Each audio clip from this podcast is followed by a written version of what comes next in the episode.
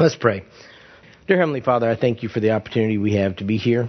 Thank you for a church like Lakeside that wants to proclaim truth, that aspires to teach your people the word. And I thank you for the class that Robert's going to be offering, Lord. It is necessary in the life of every believer, and I pray that there will be a good response so that all the people that you desire would be there to learn and grow in their faith by learning how more accurately to handle your word. And I pray, Lord, for our class today, that it would be a time of good fellowship and good teaching, and I pray that you would equip us all today to apply the truth that we hear, both in class and from Pastor Steve, and then tonight when Pastor Steve teaches again. We ask all these things in Jesus' name. Amen. As we have begun our study of First Peter in these few weeks that we've begun to look at the book, I'm really spending a little bit more time than normal on First Peter chapter one, verses one and two, the introductory verses of the book. I spent a Sunday telling you why I was teaching First Peter, and then I spent a Sunday giving a very, very cursory overview of Peter himself, because I think knowing who the author is gives a special credence to the book.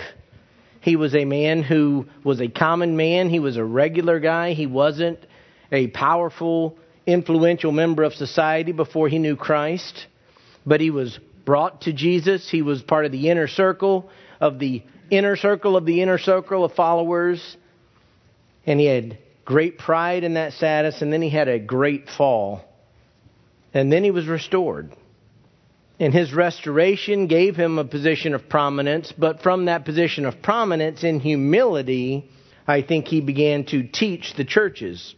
He was a recognized leader, and he was addressing genuine believers in a particular geographical region.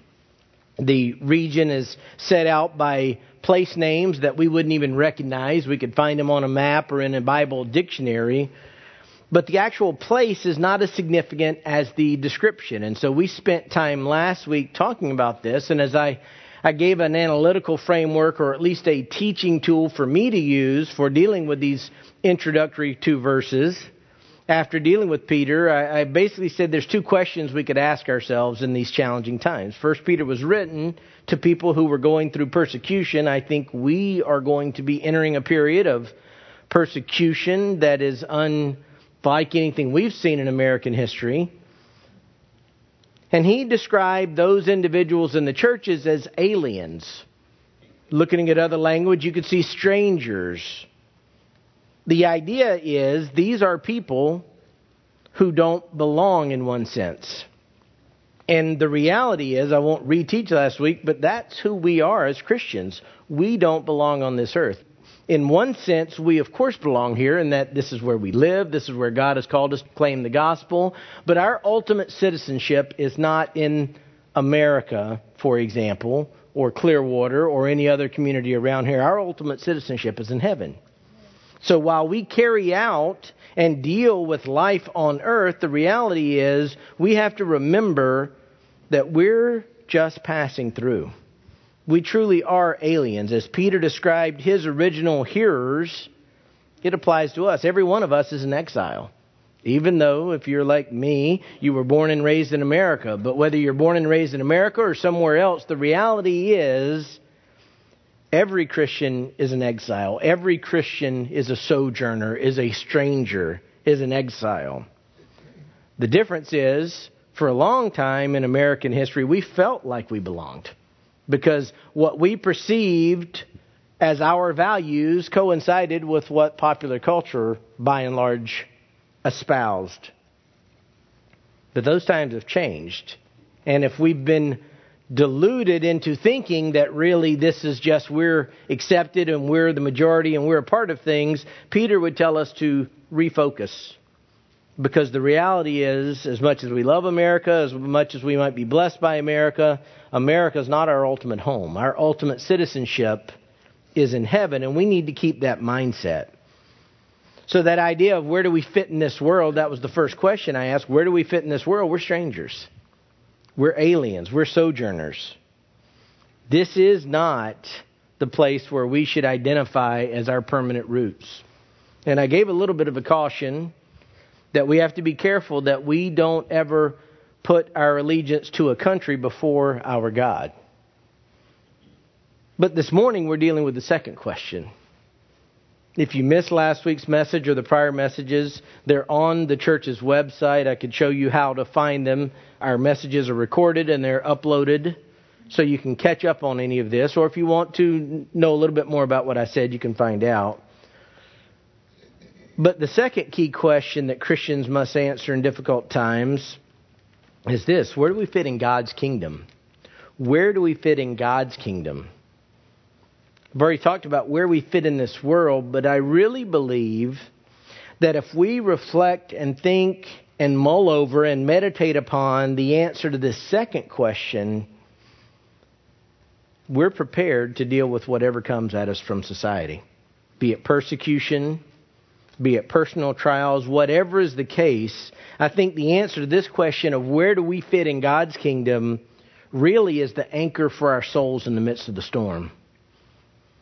This becomes the fortress that protects us in the middle of a battlefield. If we truly wrap ourselves in the truths of what is being said in just these simple introductory verses, we'll be prepared no matter what, even if we face the ultimate persecution. Even if we were somewhere where we had to suffer death for our faith, we would be overcomers. We would persevere. So I'm going to read all of First Peter chapter one, verses one and two. But we're primarily going to focus on what in my version, the New American Standard, is the end of verse one and verse two. So we'll read, if you can follow along in your Bible, I'm going to read, Peter, an apostle of Jesus Christ, to those who reside as aliens, scattered throughout Pontus, Galatia, Cappadocia, Asia, and Bithynia, who are chosen according to the foreknowledge of God the Father, by the sanctifying work of the Spirit, to obey Jesus Christ and be sprinkled with his blood. May grace and peace be yours in the fullest measure. These verses summarize our past, present, and future if we dwell on them and think them through. If you know Jesus Christ, these verses say something about you that should give you great encouragement and comfort. They tell us where we fit in God's kingdom. They give us our identity. And in a world where things are constantly shifting, where the ground seems to be shifting under our feet, as right becomes wrong in the public eye and everything seems topsy-turvy, this will anchor us. This will ground us. So I want to go through these phrases in what I hope will be a, an illuminating manner, but they'll be a little bit methodical, because each aspect of this tells us something about who we really are, which tells us where we fit in God's kingdom.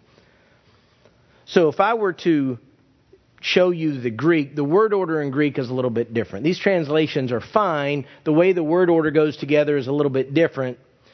But in this context, I'm going to summarize. In essence, what it's saying is to those who are chosen. Now, in between, there's all the place names and the geographical locations, which we've already talked about. But for our purposes, what I want to start with is that this is addressed to those who are chosen. If you know Jesus Christ as your Lord and Savior, this is a description of you. It's a description of me. Now, unfortunately, this whole concept causes a lot of believers more angst and concern than they ever should. The word translated chosen in English here, some versions would translate it elect, and those are both accurate. They're conveying the same idea. It's the same word. And what this indicates is that the action of choosing, the action of electing, wasn't something that we did. It was something that God did. We're going to see this in great detail in just a moment, because I'm going to explain to you how the triune God was at work. But the fact remains, whether we agree with it or not, in one sense, we are a chosen people. That's what the Bible says. Doesn't matter if we nitpick that's true. I've heard people who have struggled with a particular issue say, well, I just won't believe that. Well, it doesn't matter. It's true. I don't care if you believe it or not. I do in one sense because I care about your souls. But what you feel about something doesn't matter. It's from God's word. It's true. We are chosen.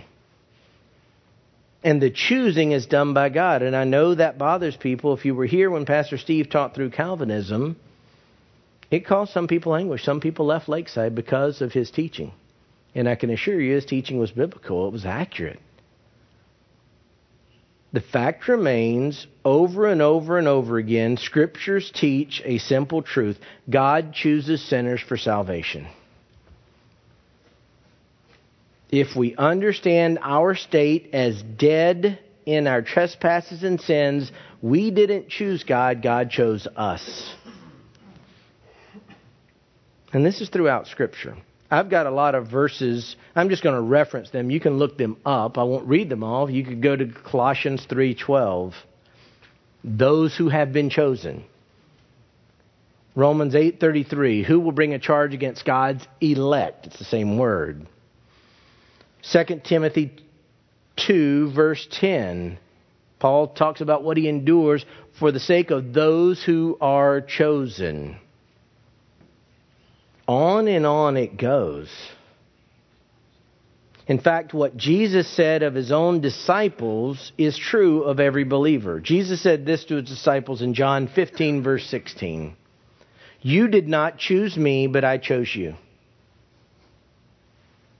It can't be any more clear than that.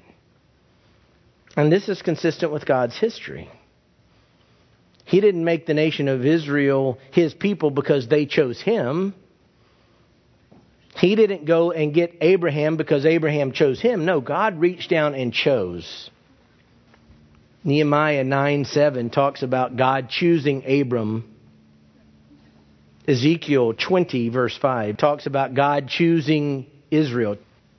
Acts thirteen seventeen, one of the many great sermons of the early church. The God of this people, Israel, chose our fathers.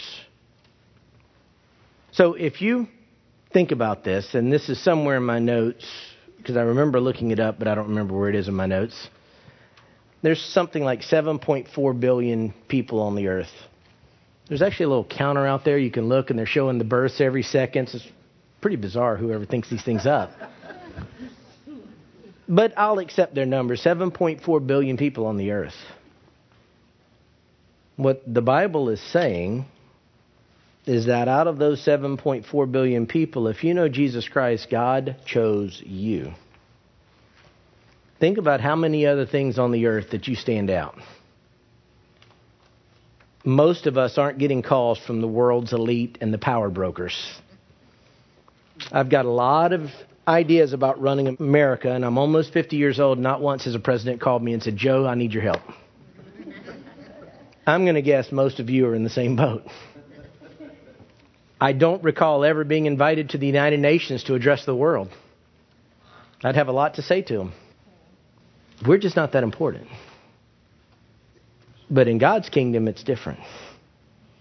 Because he reached down and chose us. And the Bible, First Peter, as he addresses that, and you come to grips with the idea of, what? God chose me? He tells us sort of how this worked out, and in the doing so, you see the work of God the Father, God the Holy Spirit, and God the Son. The triune God is at work.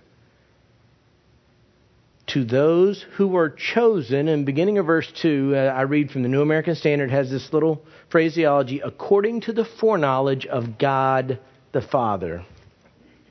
I've been studying the Bible for a long time, and as I was ruminating on this, as I was thinking it through, it still is fascinating to me.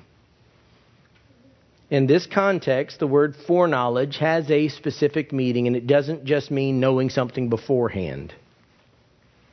It refers here to an eternal choice of God. It's the type of word that as we think about it, our minds go poof, because God is so much bigger than we are. But God deliberately, intentionally, in eternity past, before there existed this planet, knew you by name And he wasn't looking, saying, well, I'm going to look and see what Joe does. No, before anything happened, he chose. It's not because of anything you would ever do. If you know Jesus Christ, God chose you, and it wasn't because of anything you would ever do. It was simply because he wanted to show his love to you. We were chosen by God. If we know Jesus Christ, we were chosen by God before anything existed. God knew he was going to show his love to us through Jesus Christ. God had already purposed in his perfect plan to create a family from fallen humanity. And if you know Jesus Christ, you're a part of that family. It truly is incomprehensible. I can't fully grasp the immensity of these things.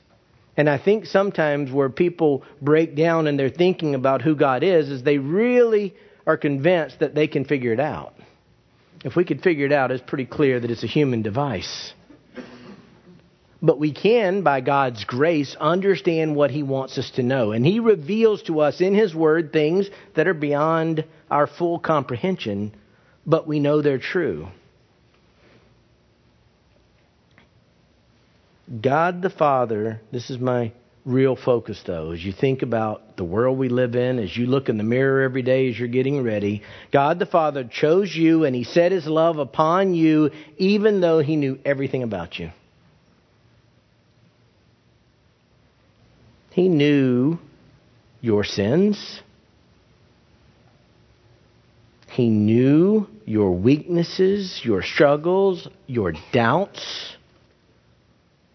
In one sense, you could think for a moment about all your failures and your shortcomings. And even after you knew Jesus Christ, the number of times that you have engaged in hypocrisy in the sense that you knew better and you didn't, or you knew better and you did. We've lived out what Paul talked about. I know what I should do. I didn't do it. I don't want to do that. I did it. That's our life. So if you think of all your failures, all your weaknesses, all your shortcomings, recognize that God loved you anyway. And then I'd tell you to stop thinking about those things because they're not profitable. Unless they're leading you to repent of behavior that you haven't repented of, you don't need to go back and live in that. I think this is one of the hardest things to understand about God as I sit and I think is that he still loves me. I can't get my hand around that. But I'm thankful for it, and it's true. And it's true of you if you know Jesus Christ. Your worth and place in God's kingdom isn't determined by your performance. Your worth and place in God's kingdom is determined by God choosing to make you his child. However bad you think you are, and you're probably worse, God loves you anyway.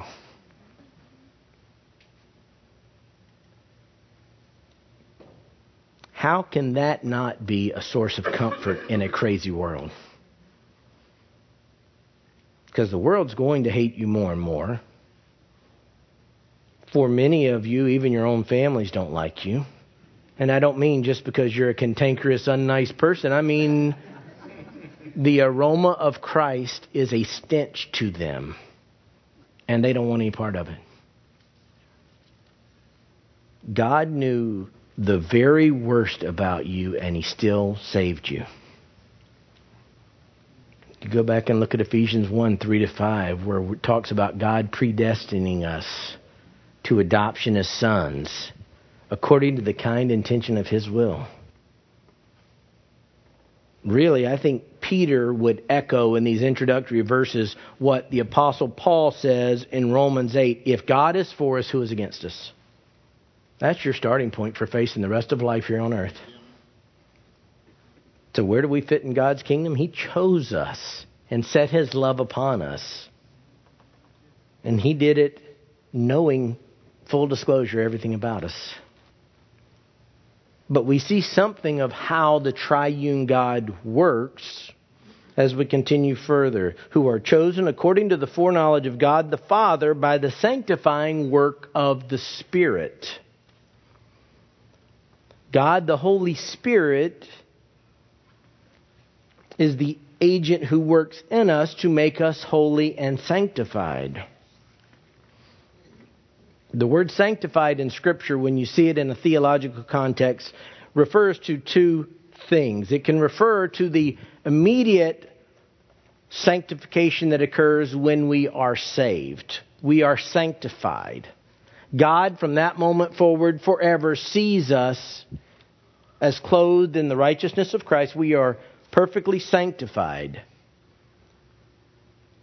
But even though God views us that way, we understand as we walk on the earth, we continue to struggle against sin and we become more and more like Christ. That terminology is also sanctified, sanctification. And that refers to an ongoing process whereby over time, through obedience to the Word of God, we become more and more like Christ. We never get there, but if we're walking by the Spirit, we get closer and closer to the example that Jesus set for us. And there's a lot of discussion into it by experts, but as I come away, I think really Peter is alluding to both aspects. There's an aspect in which the Spirit executes God's choice of us. Executes, probably not a good word. That sounds very fatal. Um, he carries out God's choice of us. He makes it operative. When we're born again, it's by the Spirit of God. But the Spirit continues to work in us, as we're going to see just in a moment, to obey. And that's that ongoing purpose of work. We have been set apart by the Spirit of God. We are empowered by the Spirit of God. The Spirit of God is continuing to work in us and marking us and setting us apart. If you were to think of it visually, and again, these are things that are hard to do, but go back to that seven point four billion people populating the planet. Some of them are sealed by the Spirit of God. We are marked by God as His children. I don't think certain scriptures are a perfect analogy, but from an imagery standpoint, this conveys the idea that comes to my mind. In Matthew chapter thirteen, verses forty-one to forty-three, Jesus is talking about a future judgment. He's not talking about today necessarily, but he's talking about a future judgment. And it says, the Son of Man will send forth His angels, and they will gather out of His kingdom all stumbling blocks and those who commit lawlessness, and will throw them into the furnace of fire. In that place there will be weeping and gnashing of teeth. Then the righteous will shine forth as the sun in the kingdom of their Father. He who has ears, let him hear. The angels know the difference because God has set forth and marked His children.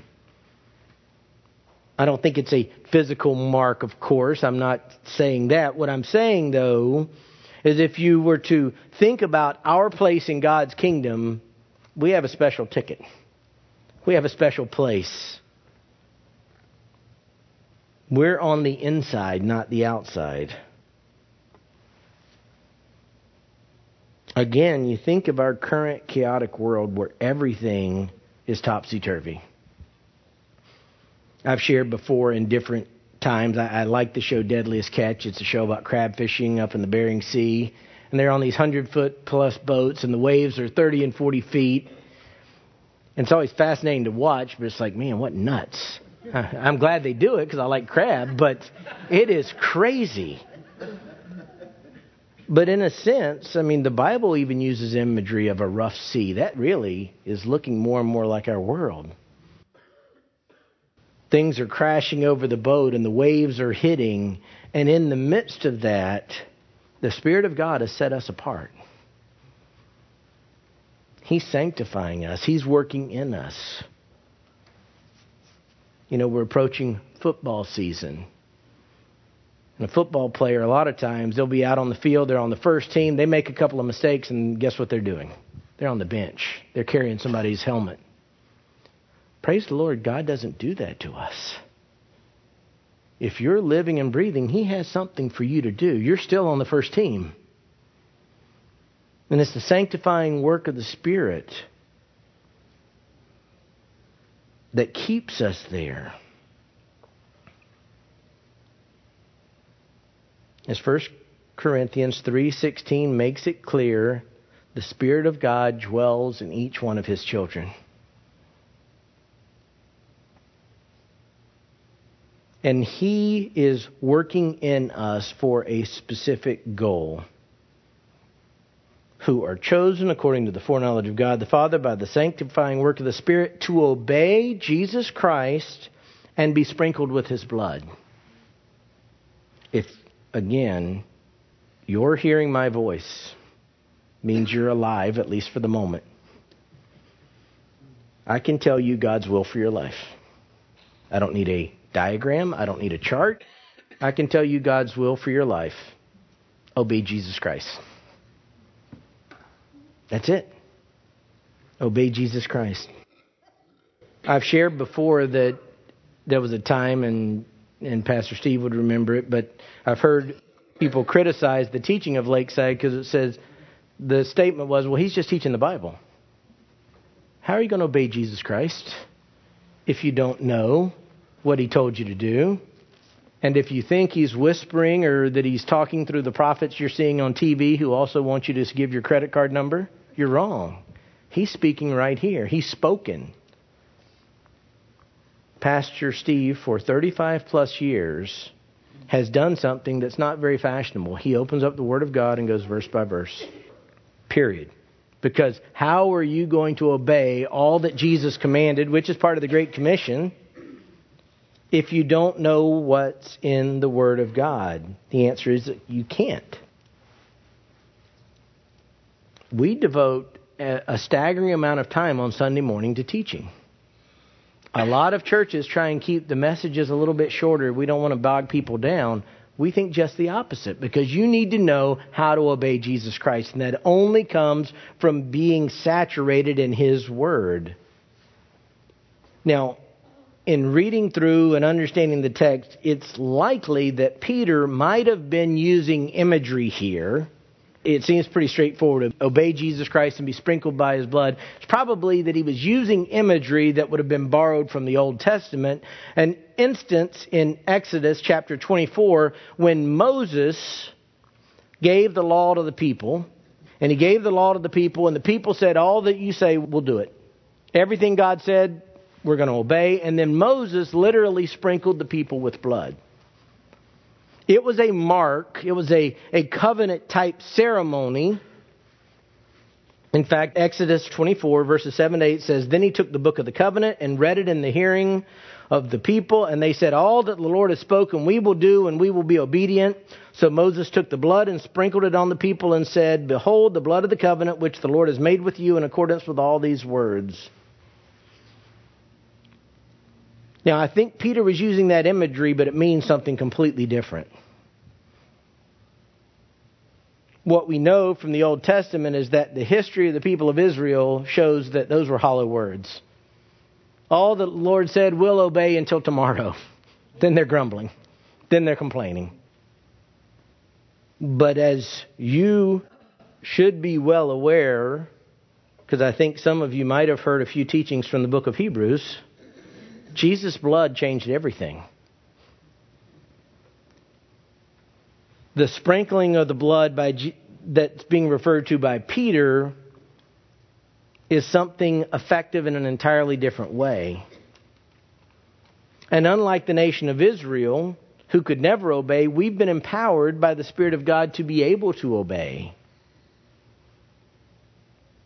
Whereas the people of Israel promised obedience, but then were doomed to failure, God is bringing about obedience in our lives, and by the power of the Spirit, we can succeed.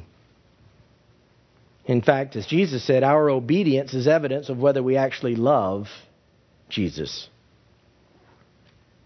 John fourteen fifteen, If you love me, you will keep my commandments. here's the bottom line of all of this.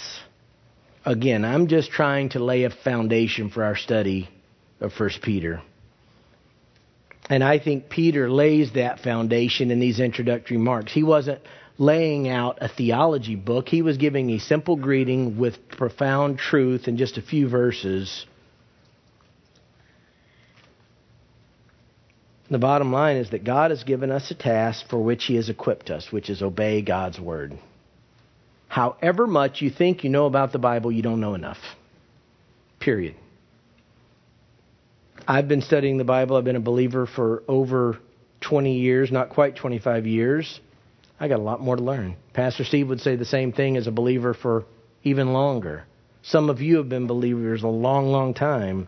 We always need to know more. But the chaotic and crazy world doesn't negate the truths of God's Word. And every day we can know when we wake up and we put our feet on the floor, what does God want from us today? He wants us to obey. God knows we struggle. God knows we fail. I think that's one of the allusions to the sprinkling of the blood of the Christ, is that we can always be cleansed. We're, in one sense, permanently cleansed at the moment of our salvation, but we need that ongoing cleansing. First John one nine provides great comforts. If we confess our sins, He is faithful and righteous to forgive us our sins and to cleanse us from all unrighteousness. I think the imagery of the sprinkling of the blood of Christ means the continuing application of it. Not in some sense that we need more to be saved, but in the sense that we need to be reminded that the cross was sufficient. And that if we turn from our sins, it is gone. It is forgiven completely. So let me try and bring this all together. Where do we fit in God's kingdom? I want to briefly summarize it in what I hope is a comprehensive way, but a brief way. And sort of laying the groundwork of where we're going. The world increasingly despises us and what we believe. The world increasingly ridicules God's Word and rejects it more and more, and the more we cling to the truths of Scripture, the more we're going to be labeled ignorant, bigoted fools. For some of us, we're going to have to pay financial consequences for our faith. For some of us, one day we may pay even greater consequences for our faith. Jobs may be lost. Family relationships may be severed in spite of our efforts at reconciliation. Yet through it all, no matter how difficult things are or how difficult they become, understand this: God is for us. God chose us before the foundation of the world, used His Spirit to sanctify us at the time of our salvation and on an ongoing basis, and gives us His Son not only as our Savior, but as our perfect example and beacon so we can follow in His path. That's who we are. However small and insignificant and weak and frail you feel, understand that God's picked you up out of all of that and given you a treasured place in the kingdom of God. So when Peter concludes his greeting saying, "May grace and peace be yours in the fullest measure," he's just saying what's logical for God's children, because we've been shown God's unmerited favor. We've been shown God's grace. And we have a peace that the world can't comprehend. We have a peace with God that unbelievers will never know. And Peter's just expressing his heart to fellow travelers, fellow strangers.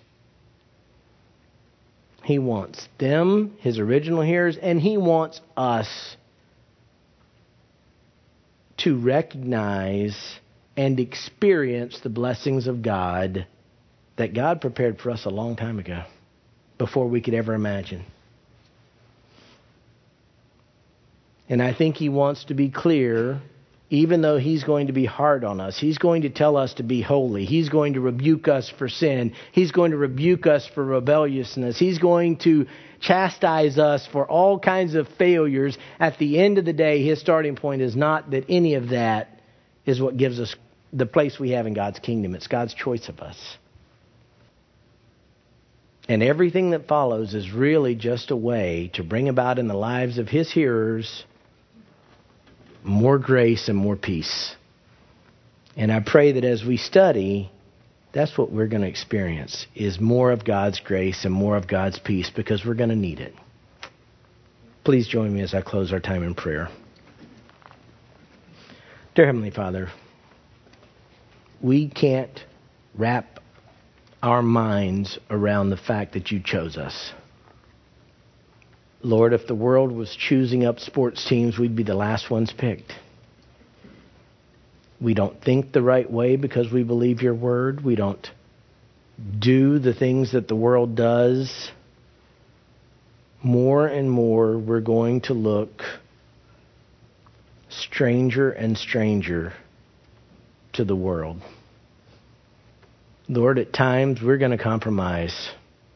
We're going to fail like Peter did. When we should stand strong, there are going to be times, Lord, where we flinch and we're ashamed and we're humiliated. But I thank you, Lord, that we've seen in Scripture the restoration of Peter, and we know you wait and stand there to restore us. Lord, I pray that we would be a holy people. Pray that we would live better lives. I pray that we would obey more than we do now. I pray that we would be better examples. I pray that we would be less hypocritical. But Lord, based on your word today, I pray that we understand who we really are in your kingdom. Lord, even though we don't fit into this world, you chose us, and you love us, and you made us your children, and we marvel and say thank you. And Lord, in a room this size, there may be people here who don't really know you. Even if they say, Lord, Lord, their hearts have not truly repented and been humbled. I pray that you'd open their eyes.